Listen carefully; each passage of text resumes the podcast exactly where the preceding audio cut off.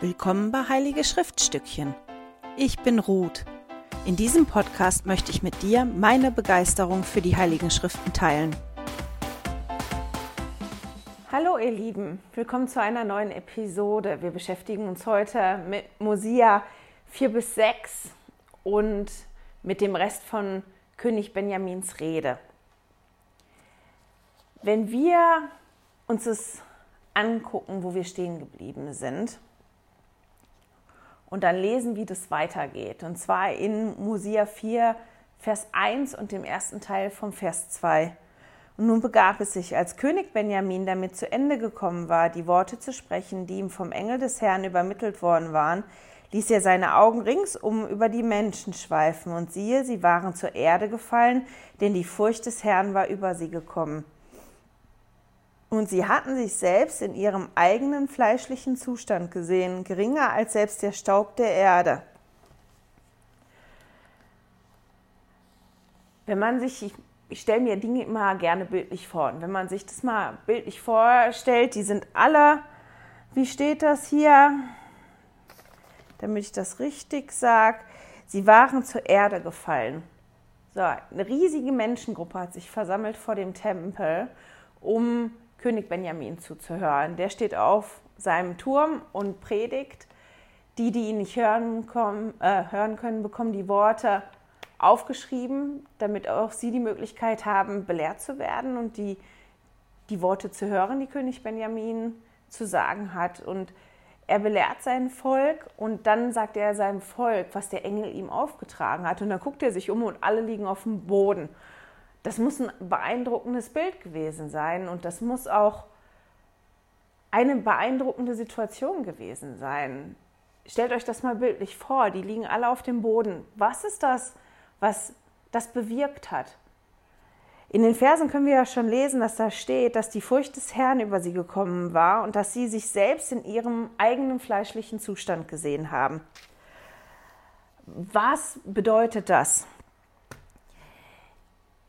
Habe ich mich gefragt. Und dann bin ich ein bisschen zurückgegangen, um nochmal zu gucken, was das denn bedeutet, geringer als selbst der Staub der Erde. Das ist was, was König Benjamin seinem Volk ja vorher schon gesagt hat. In Mosia 2, Vers 25 kann man das lesen, dass da steht, ihr könnt euch zwar ja als Staub bezeichnen, der Staub der Erde, aber ihr seid noch nicht mal so viel wie der Staub der Erde, weil ihr seid aus diesem Staub gemacht worden.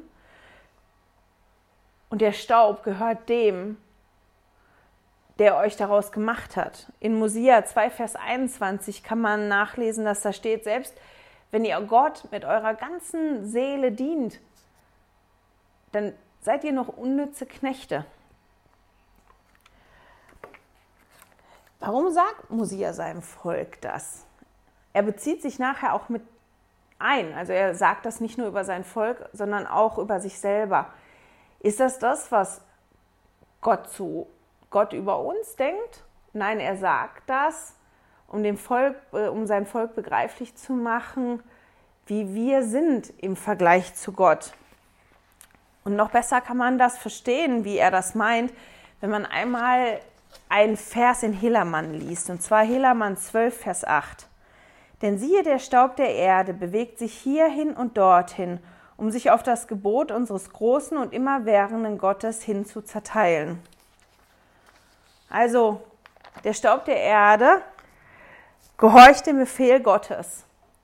Und das, warum er seinem Volk das sagt, auf die Art und Weise ist, um ihm zu zeigen, aufzuzeigen als Bild, wie abhängig sie von Gott sind. Weil wenn sie wie der Staub der Erde sind und noch niedriger als der Staub der Erde und Gott aber den Staub befiehlt,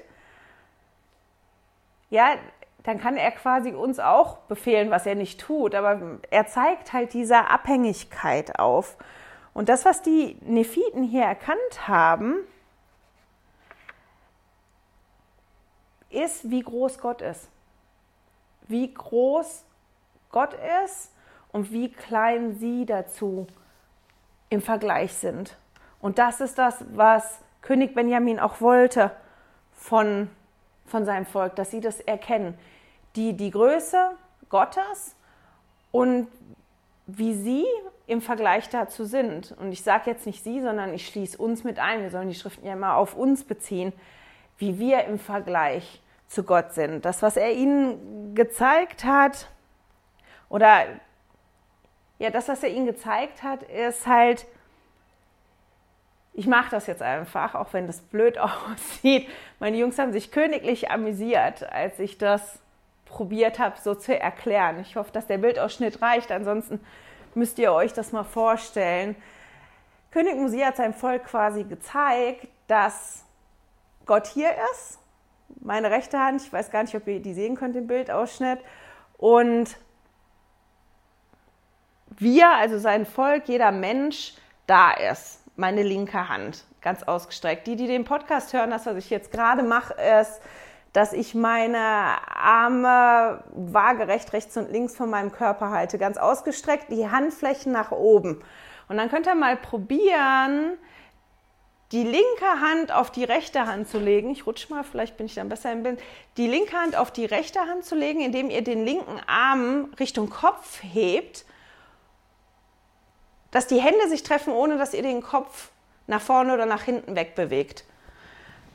Das ist das, was König Benjamin damit meint, weil das funktioniert gar nicht. Wenn mein Kopf bleibt und ich meinen Kopf nicht nach hinten oder nach vorne wegbewege, wenn ich ganz gelenkig bin, komme ich zwar rüber auf meinen Arm, aber ich berühre den Arm und komme nicht bis zu meiner Hand. Also ich kann nicht meine Hände aufeinander legen.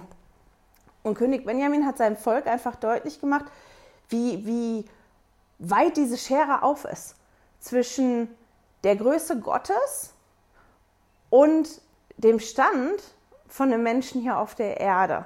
Und das ist dieser fleischliche Zustand, den die erkannt haben. Dieser fleischliche Zustand, der geringer ist als selbst der Staub. Warum ist das so wichtig, dass das Volk das erkannt hat und dass wir das auch erkennen?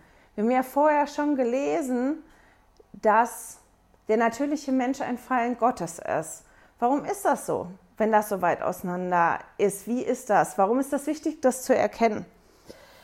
Ich musste da an das Neue Testament denken. Wir haben ja letztes Jahr uns das Neue Testament angeguckt. Und wenn man sich anguckt, die Wunder, die Jesus da gewirkt hat, vor dem Wunder war immer ein Bedarf beziehungsweise eine Notwendigkeit.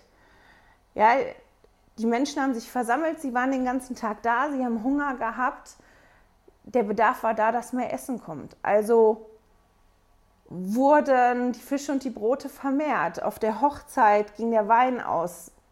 Ja, es wurde mehr Wein gebraucht. Es war der Bedarf da, die Notwendigkeit, dass es mehr Wein gibt. Also wurde das Wasser in Wein verwandelt. Die Frau, die so lange krank war, die nur die Kleidung von Jesus berührt hat, in dem Glauben, dass es ihr besser geht, die hat den Bedarf gehabt, ich bin so lange krank und mir hilft nichts anderes. Ich brauche Jesus. Ich brauche Jesus, dass Jesus für mich Wunder wirkt. Und das ist das, was König Benjamin seinem Volk aufzeigen möchte und was gut ist, wenn wir das auch verstehen, dass wir erkennen, ja, dass die Schere so weit auseinander ist und dass wir das nicht alleine schaffen diese Schere richtig zuzumachen und dass wir einen Erretter brauchen. Und das ist das, was sie erkannt haben, dass sie den Bedarf haben, errettet zu werden. Und das ist das, was jetzt passiert in den nächsten zwei Kapiteln. Das König Benjamin sein Volk erklärt, das ist zwar so, dass die Schere total weit auf ist, aber das ist nicht schlimm. Das ist überhaupt nicht schlimm, weil Gott gütig ist. Die Güte von Gott ist riesig und der ist mächtig und der ist weise und der ist unglaublich geduldig mit uns Menschen und der ist unglaublich langmütig gegenüber, gegenüber den Menschen. Und das ist das, was jetzt kommt in den ganzen Versen, dass er das aufzeigt, nacheinander und nacheinander. Und das ist das, was sie auch schon vorher da begriffen hatten. Die waren ja zu Boden gefallen und dann, wenn ich jetzt den Vers 2 in Mosia Kapitel 4 weiterlese, steht da, und sie alle riefen mit einer Stimme, nämlich, O sei barmherzig und wende das sühnende Blut Christi an, damit wir Vergebung empfangen für unsere Sünden und uns das Herz rein gemacht werde, denn wir glauben an Jesus, den Sohn Gottes, der Himmel und Erde und alles erschaffen hat, der unter die Menschenkinder herabkommen wird. Und es begab sich, ach, das ist jetzt schon Vers 3, Entschuldigung, und es begab sich, nachdem sie diese Worte gesprochen hatten, kam der Geist des Herrn über sie und sie wurden von Freude erfüllt und empfingen Vergebung für ihre Sünden und hatten Frieden im Gewissen wegen des überaus großen Glaubens, den sie an Jesus Christus hatten, der da kommen würde, gemäß den Worten, die König Benjamin zu ihnen gesprochen hatte. Das ist, dass sie das erkannt haben, wo die sind. Die sind zu Boden gefallen, gefallen. Da steht ja, denn die Furcht des Herrn war über sie gekommen. Die haben das erkannt und das kann Angst machen. Das kann ja wirklich Angst machen, wenn man feststellt, ich bin da auf der einen Seite und ich muss darüber und ich schaffe das nicht. Ich kann das nicht alleine. Und statt darin zu verharren, auf dem Boden zu verharren und sich dieser Furcht hinzugeben, haben die halt erkannt, was sie tun müssen. Und das ist das, was König Benjamin wollte und was auch wichtig für uns ist, dass wir nicht verharren in dieser Furcht, sondern dass wir erkennen, was ist denn das, was uns weiterhilft. König Benjamin erklärt seinem Volk und uns, wie wir Errettung erlangen können.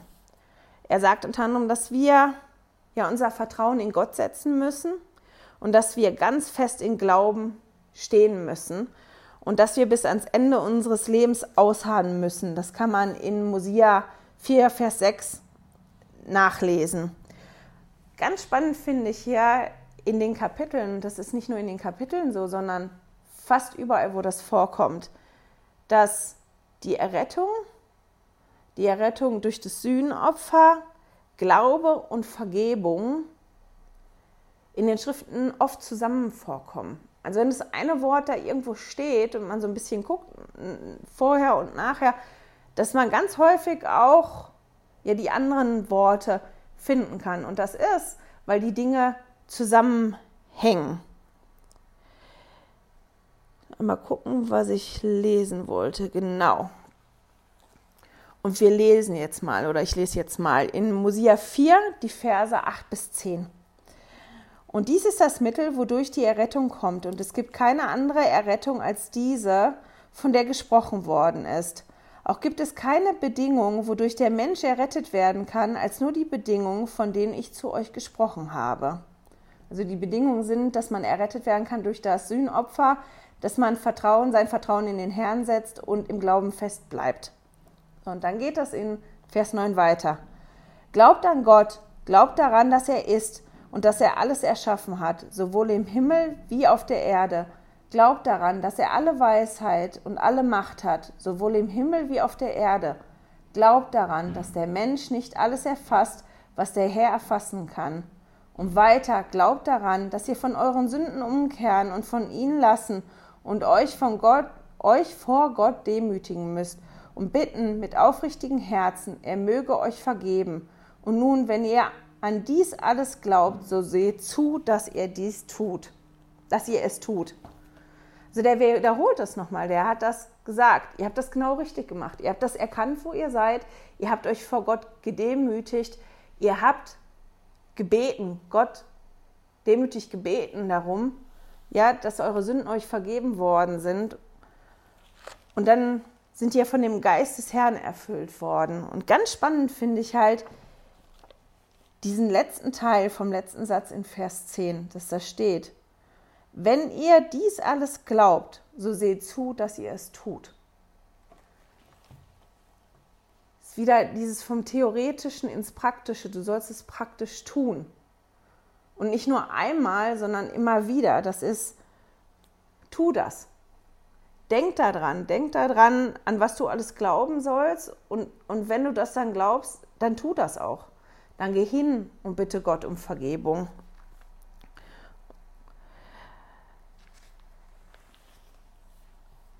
Der Vers 11, der dann kommt in Kapitel 4, der ist quasi wie eine Zusammenfassung von dem Ganzen, was er vorher gesagt hat.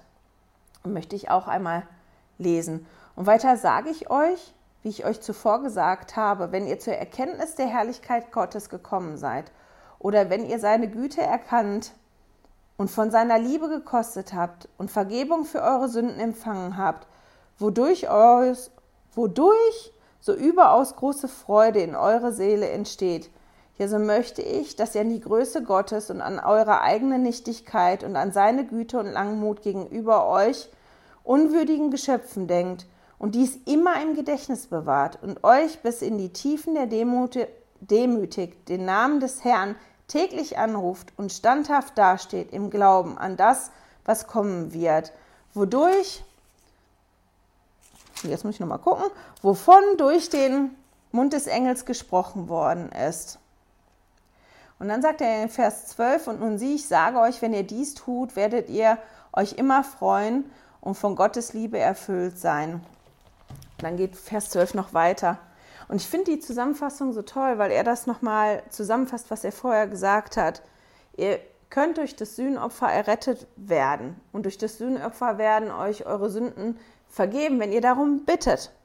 Ja, wenn ihr festen Glauben daran habt und darum bittet, dann werden euch eure Sünden vergeben. Und das ist dann der Moment, wo ihr, mal gucken, wie das hier steht, von seiner Liebe gekostet habt. Das ist der Moment, wo wir von seiner Liebe kosten können. Ich finde die, ja, die Umschreibung so toll.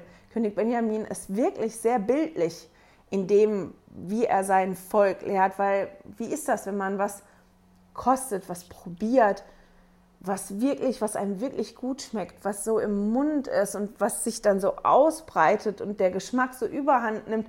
Und das ist das, wie ich mir das vorstelle, oder nicht, wie ich mir das vorstelle, ich weiß, wie das ist, wenn man diese Vergebung wirklich fühlen kann und wie sich ein Bruchteil von dieser, ja, dieser Liebe Gottes anfühlt, die man kosten kann. Und dann sagt er ja im Vers 12, dass wenn wir das täglich tun und das immer wieder tun, dass wir dann erfüllt sein können von dieser Liebe. Und viel, viel besser als ich hat Elder Holland das in einem kurzen Video gesagt. Er spricht über das Sühnopfer und über das Abendmahl. Ich habe das Video leider nicht auf Deutsch gefunden. Ich möchte den Text vorlesen. Ich werde das Video trotzdem auf Englisch in den Newsletter dranhängen, weil ich das fantastisch finde und das ganz toll ist, ihm selber zuzuhören und mitzukriegen, wie gerührt er auch ist, während er spricht ein Übersetzungsprogramm der Ansgar und ich haben probiert, das zu übersetzen. Die Übersetzung ist nicht perfekt. Ich hoffe, ihr verzeiht mir. Ich hänge die Übersetzung trotzdem auch im Newsletter dran mit den Zitaten. Und ich würde es gerne einmal vorlesen. Elder Holland sagt, es ist für jeden Einzelnen wichtig, eine Beziehung zu Christus zu haben, weil die Erlösung eine persönliche, individuelle Erfahrung ist. Wir erretten Menschen nicht durch Versammlungen, wir selbst werden individuell errettet, einer nach dem anderen. Dies ist eine sehr persönliche Beziehung zu Christus. Der Erlöser versteht das, weil er keine Abstraktion ist, sondern weil er ein lebendiger, atmender, wirklicher Sohn Gottes ist, der lebendige Gott des lebendigen, boah, der lebendige Sohn des lebendigen Gottes. Menschen, die meinen, zu viel gesündigt zu haben oder zu weit gegangen zu sein oder zu lange weg gewesen zu sein und irgendwie nicht mehr in den Kreis zurückkehren zu können. Meine Beteuerung ist, dass niemand tiefer fallen kann, als das Licht Christi scheint. Das ist nicht möglich.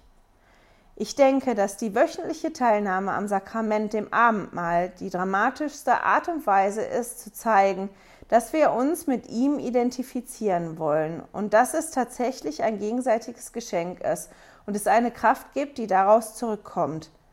Wenn wir kommen, um an dieser Handlung teilzuhaben und mit dem Erlöser zusammen zu sein, dann kommt diese Verbundenheit und dieses Engagement auch zu uns zurück. Wenn wir diese Versammlung verlassen, dann verlassen wir diese Versammlung mit einer Kraft und Macht und einem Verständnis von ihm, das wir vorher nicht hatten. Das liegt zum Teil daran, dass wir ihn besser verstehen, aber zeigt deutlich die Tatsache, dass er uns versteht. Meine persönliche Erfahrung wie auch meine apostolische Berufung besteht darin, persönlich zu erklären, dass Christus uns wirklich kennt. Er ist den dornigen, schwierigen, steinigen Weg unseres Lebens gegangen. Wie er das gemacht hat, weiß ich nicht. Ich weiß es nicht. Er hatte keine Scheidung. Man könnte also sagen, woher weiß er, wie es mir geht? Weil ich hatte eine Scheidung. Ich weiß nicht, wie er das macht. Aber wenn jemand da draußen eine Scheidung hatte, er versteht das. Es klingt unangenehm, das zu sagen, aber Gott liebt mich in, in gewisser Weise fast so sehr wie seinen einzig gezeugten Sohn. Zumindest kann ich sagen, er gab seinen einzig gezeugten Sohn für mich. Und das sagt etwas über meinen Wert in seinen Augen und meinen Wert in den Augen des Erlösers und seine Bereitschaft für mich nach Gethsemane und nach Golgatha zu gehen. Das werde ich niemals tun müssen. Ich muss nicht bluten, ich muss nicht für die Sünden eines anderen Menschen sterben und ich muss nicht so einsam sein. Aber ich verstehe es und ich liebe und schätze es. Und was es für mich bedeutet, ist, dass er mich versteht, dass er mich liebt, dass er mich erreicht. Ich kann also nicht erklären, wie das passiert. Ich weiß nur, dass es so ist. Als ich dieses Video gesehen habe, wo Präsident Holland ja quasi sein Zeugnis gibt darüber, was er weiß, war ich sehr berührt. Und ich fand, obwohl das jetzt nicht wirklich Errettung drin steht oder ähm, Sühnopfer wortwörtlich so drin steht, dass das sehr gut hierzu passt, weil er das auf den Punkt bringt, wie das für ihn persönlich ist teilzuhaben, das Sühnopfer für sich in Anspruch zu nehmen, Glauben auszuüben und den Vater im Himmel wirklich zu bitten, ja Vergebung zu erlangen. Und man kann sehen darin, vor allem im letzten Abschnitt formuliert er das ja auch, dass er sich sehr geliebt fühlt. Er sieht den Wert, den der Vater im Himmel, den er hat in den Augen vom Vater im Himmel von, und von Jesus.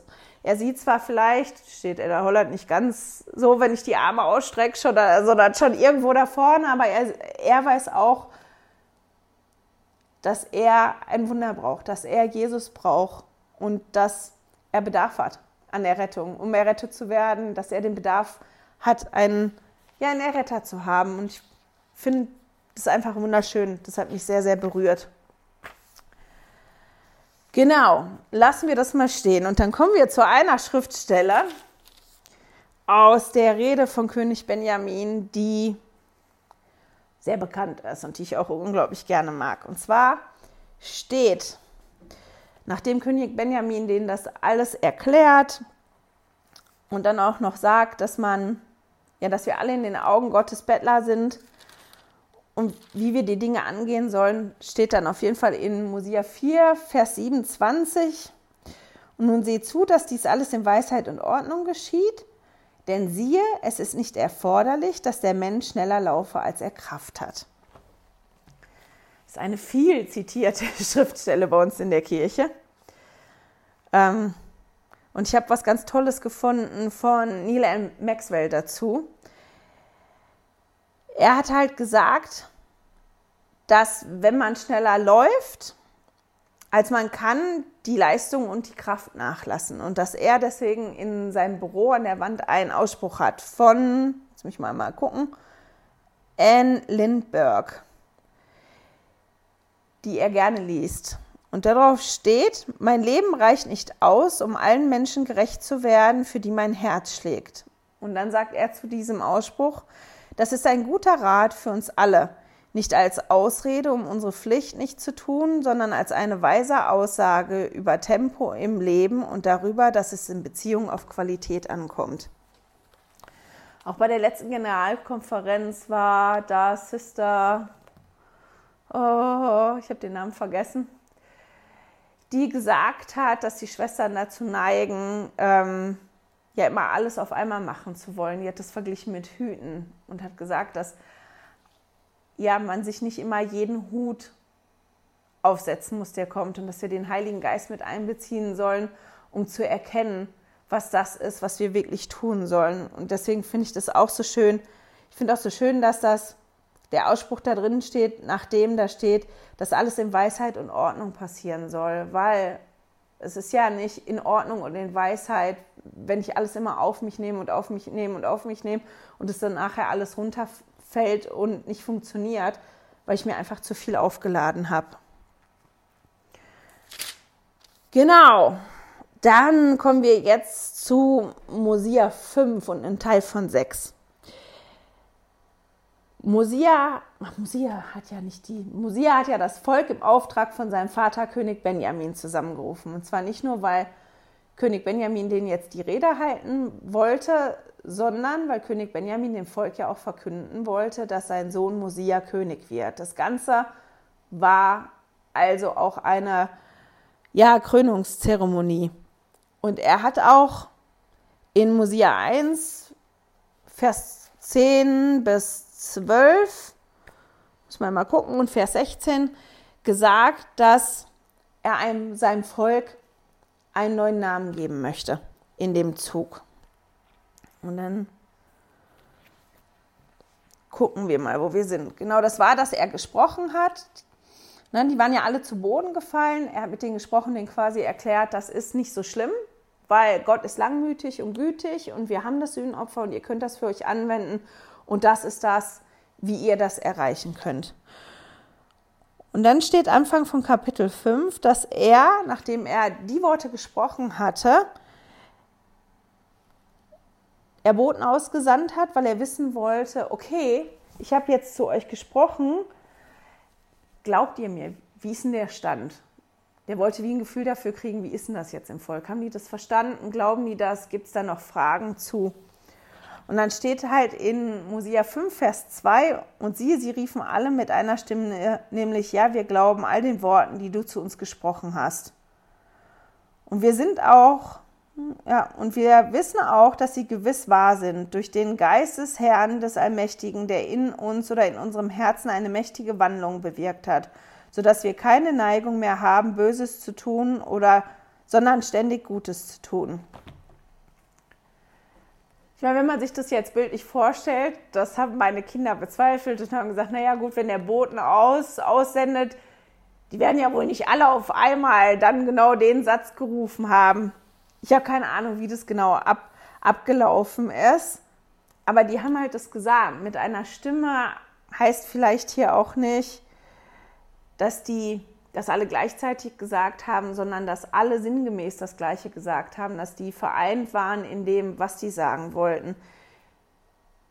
Und das war das, ja, wir glauben dir. Wir haben dir geglaubt und wir haben ja gebeten, dass die Macht des Sühnopfers angewandt wird und wir haben den Geist gespürt. Und der Geist hat in uns schon eine Wandlung stattfinden lassen. Das heißt, der Glaube, den die angewendet hat, hat bewirkt, dass es einen Herzenswandel gibt gegeben hat. Und zu dem Zeitpunkt sagt dann König Benjamin zu seinem Volk in Mosia 5, Vers 7. Und nun wegen des Bundes, den ihr gemacht habt, werdet ihr die Kinder Christi genannt werden, seine Söhne und Töchter. Denn siehe, am heutigen Tag hat er euch geistig gezeugt, denn ihr habt gesagt, euer Herz habe sich durch den Glauben an seinen Namen gewandelt. Darum seid ihr aus ihm geboren und seid seine Söhne und Töchter geworden. Also wenn man Söhne und Töchter von jemandem wird, dann wird man ja eine Familie.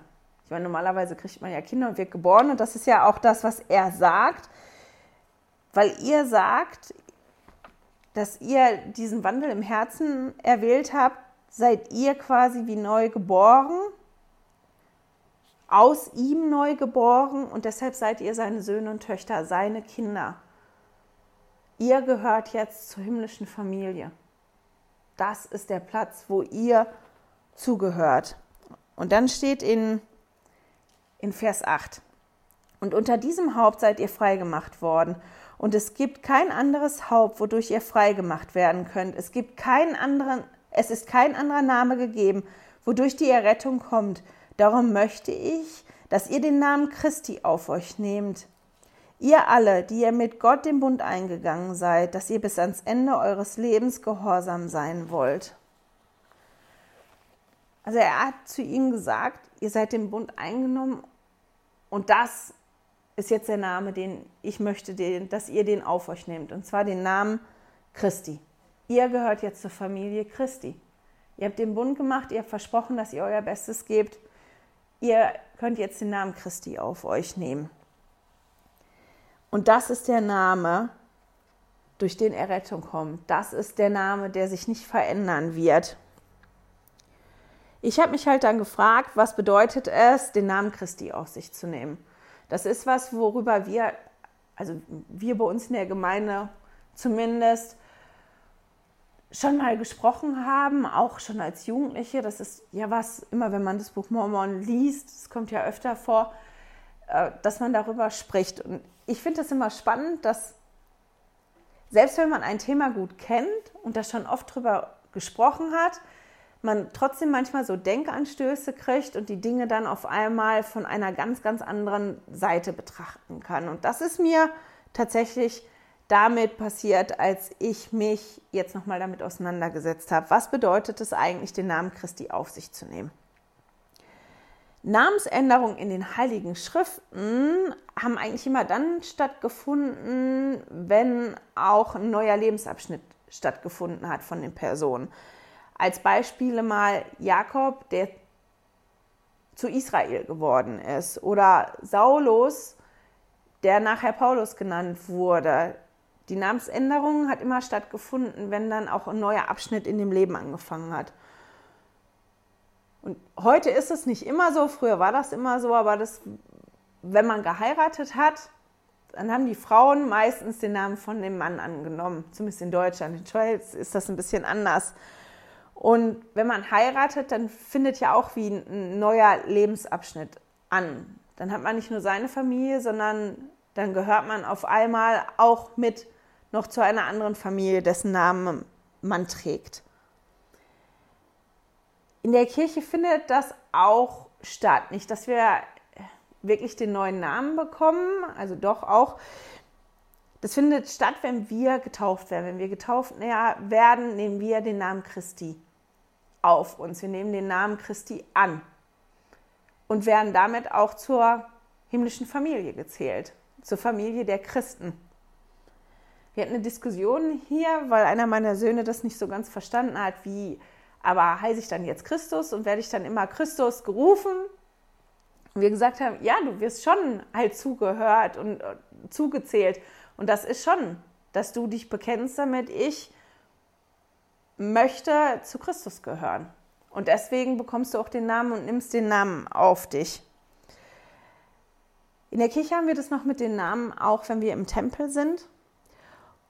Und jeden Sonntag beim Abendmahl werden wir daran erinnert an unser Taufbündnis. Und wir bezeugen jeden Sonntag, dass wir willens sind, den Namen Jesu Christi auf uns zu nehmen. Also das ist was, was, wenn wir regelmäßig zur Kirche gehen, auch regelmäßig stattfindet, dass wir daran erinnert werden, okay, wir haben das Taufbündnis gemacht und wir erneuern das jedes Mal und wir bezeugen jedes Mal, dass wir willens sind, den Namen Jesu Christi auf uns zu nehmen. Und was bedeutet das denn, den auf, auf mich zu nehmen? König Benjamin hat das ganz toll umschrieben in dem Kapitel 5. Er schreibt darüber, dass wir mit dem Namen Christi gerufen werden,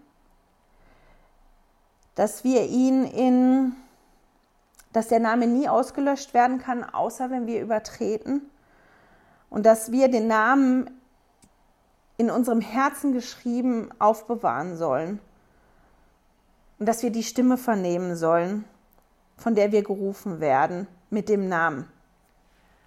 Wir werden als Christen gerufen, wir werden ja so zugezählt.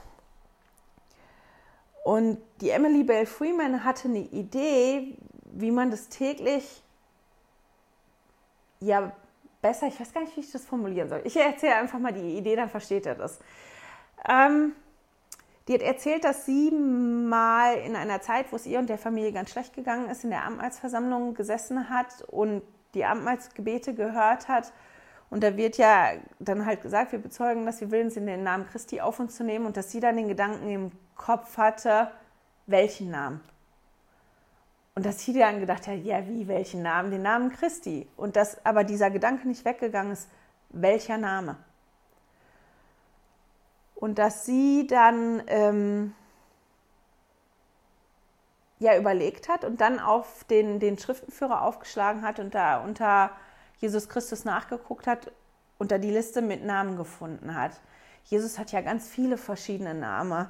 Das lebendige Wasser, der Weg, das Licht, das Brot des Lebens. Gibt ja einige. Der Herr, der Erretter, ganz viele verschiedene. Es gibt bekanntere Namen und weniger bekanntere Namen. Und dass ihr ein Name da in dem Moment halt entgegengesprungen ist und dass sie den mit in die Woche genommen hat und sie für sich immer, wenn es ganz schlecht gewesen ist in der Woche, halt diesen Namen geflüstert hat oder in Gedanken gesagt hat und er Trost gegeben hat. Und ich das toll fand, wenn man sich mal Gedanken darüber macht, wer muss Christus im Moment in meinem Leben sein? Welche Rolle muss der sein? Dadurch, dass er ja diesen dornigen, steinigen Weg, von dem Präsident, äh, Präsident Elder Holland spricht, gegangen ist, kann er das ja sein. Wir wissen nicht, wie er das macht, aber er kann uns überall verstehen. Welchen Namen brauche ich diese Woche oder im Moment? Welchen Namen brauche ich? Ah, ich weiß nicht, wie ich das gut formulieren soll. Okay, vielleicht mit einem Beispiel. Geht es mir so schlecht im Moment, dass ich mich so dunkel, ja, dass ich das Gefühl habe, alles um mich drumherum ist so dunkel, ist das, was ich brauche, Licht im Moment. Dann könnte ich mir ja, an Jesus denken. Jesus ist mein Licht. Und immer wenn es mir ganz schlecht geht, an Jesus denken und an Licht denken. Und dass Jesus mein Licht sein kann, wenn ich das zulasse. Bin ich, dass ich das Gefühl habe, ich habe meinen Weg verloren und habe mich verirrt, ist das das, dass ich erkennen muss, wo der Weg ist? Dann muss ich vielleicht an Jesus denken als meinen Weg, den, den ich gehe. Das ist mein Weg. Und wenn ich zulasse, kann der mein Weg sein bin ich so durstig und ausgedörrt, dass ich das Bedürfnis habe, ich muss dieses lebendige Wasser spüren, ich muss erfrischt werden, ich muss ja dieses haben. Dann ist vielleicht Jesus im Moment, die Rolle von Jesus in meinem Leben im Moment das lebendige Wasser. Und dann bringen wir Jesus, wenn wir das machen, ich finde die Idee gut, ich werde das ausprobieren, ja viel mehr bei uns in das Leben rein. Und er hat einen viel größeren Platz. Und wenn ich mehr Platz schaffe für Gott und für Jesus und für den Heiligen Geist in meinem Leben, dann können die viel mehr bewirken. Wenn ich an ihn denke, wenn mir auffällt, ich habe den Bedarf, wie den Noviten das aufgefallen ist. Ich bin in der Situation, ich brauche ein Wunder.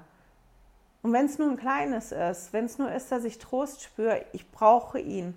Und deswegen nehme ich, meinen, nehme ich seinen Namen auf mich.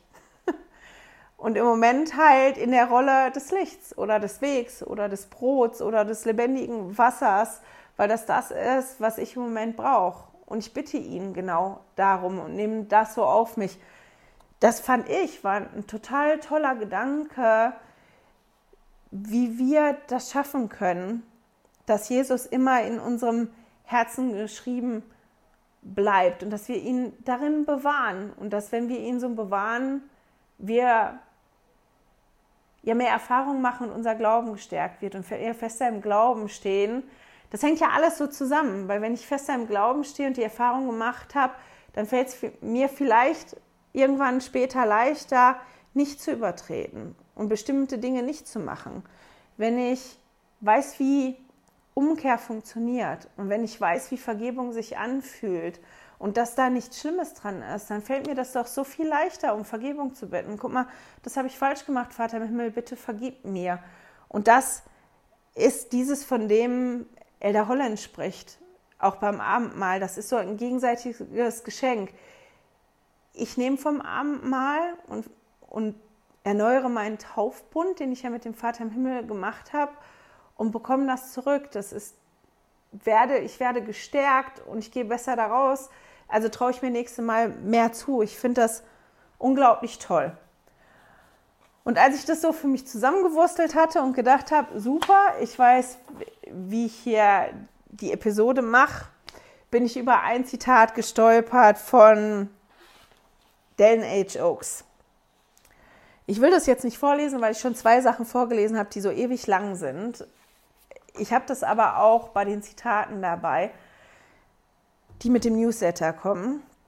Und er sagt, wenn wir vom Abendmahl nehmen, im Abendmahlsgebet steht nicht drin, dass wir bezeugen, dass wir den Namen Christi auf uns nehmen, sondern dass wir bezeugen, dass wir willens sind, den Namen Jesu Christi auf uns zu nehmen. Was ist denn der Unterschied? Entweder ich nehme den im Moment dann auf mich oder ich bin willens, den auf mich zu nehmen. Was muss noch kommen, damit ich das dann auch tue? Wenn ich willens bin, das zu tun, was braucht es dann, damit ich das auch tue? Und das ist wieder dieses Aktivwerden, das sagt er dann auch. Dieses immer wieder umkehren, immer wieder mein Bestes geben. Das sind die Momente, wenn ich Glauben ausübe, wenn ich um Vergebung bitte, wo ich immer wieder den Namen Christi auf mich nehme. Dann, wenn ich dann nicht bezeuge, dass ich willens bin, das zu tun, sondern dass ich das dann auch wirklich aktiv tue. Dass ich willens bin, das, was ich jetzt gedacht habe, um das in Einsatz zu bringen, was, was es braucht für mich, das dann auch wirklich zu tun, dass ich nicht nur willens bin, den Namen Jesu Christi auf mich zu nehmen, sondern dass ich den Namen wirklich auf mich nehme, ist ein fester Entschluss, das auch alles tun zu wollen. Mich zu entschließen, ja, ich möchte den Namen Christi auf mich nehmen. Ich habe das noch nicht zu Ende gedacht, weil ich bin erst vorgestern Abend darauf gestoßen, und habe gestern das Video nicht gemacht, weil ich erstmal darüber nachdenken musste. Ich bin auch noch nicht fertig mit dem Nachdenken über das Zitat von ähm, Elder Oaks. Ich finde das ganz toll. Und das wäre vielleicht was auch, was ihr euch mal überlegen könntet. Was braucht es bei euch, dass ihr nicht nur willens seid, den Namen des Herrn auf euch zu nehmen, sondern den dann auch wirklich, das dann wirklich in die Tat umzusetzen? Nachdem Mosia das alles gepredigt hat und seinem Volk den neuen Namen gegeben hat, ist, König, ähm, ist Mosia zum König geworden und zum Herrscher über sein Volk. Und wir lesen in Kapitel 6, dass jeder, der den Bund mit Gott geschlossen hat, aufgeschrieben worden ist, dass Mosia rechtschaffen geherrscht hat und dass König Benjamin dann gestorben ist. Wenn ich jetzt an, an die Kapitel denke und wie voll die sind, und was wir alles lernen, ist mir mein Lieblingslied eingefallen oder eins meiner Lieblingslieder aus dem deutschen Gesangbuch.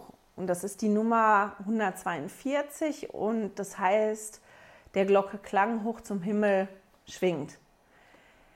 Das ist von der Melodie her, alle sagen immer, ist das aus Mary Poppins, wenn die Taubenfrau vor der Kirche da singt? Nein, es ist eine andere Melodie, ist aber von der Stimmung her so. Ich habe erst überlegt, ob ich euch einfach nur den Text vorlese, aber das wäre schade, weil da der Text und die Melodie so super zusammengehen. Keine Angst, ich werde jetzt nicht anfangen zu singen, weil ich singe zwar für mein Leben gern, aber ich singe vierstimmig alleine und das möchte ich dann doch nicht so öffentlich tun. Ich habe aber Ansgar gebeten, das Lied für mich zu spielen und eine Kollegin von meinem Sohn Theodor hat sich bereit erklärt, das zu singen. Wir müssen es noch zusammenschneiden. Ich hoffe, dass das funktioniert. Wenn ihr keinen Gesang hört, werde ich das einsprechen über die Melodie. Genau. Hört mal hin.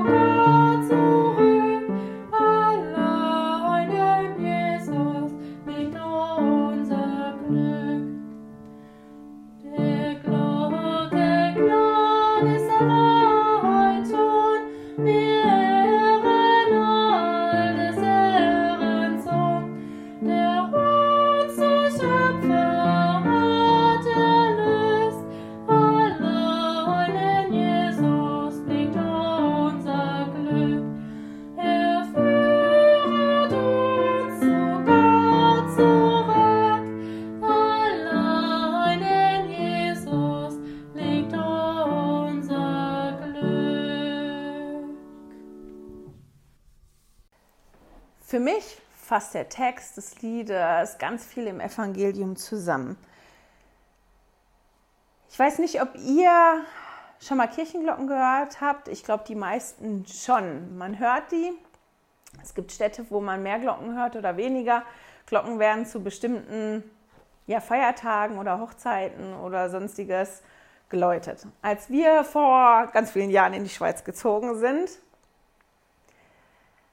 habe ich die Glocken der zwei Kirchen, die hier in der Nähe sind, vor allem aber von der einen, die ganz um die Ecke ist, immer gehört. Ich bin teilweise sogar nachts wach geworden davon. Bei uns läuten die Glocken wirklich, um die Zeit anzusagen. Also die schlagen regelmäßig.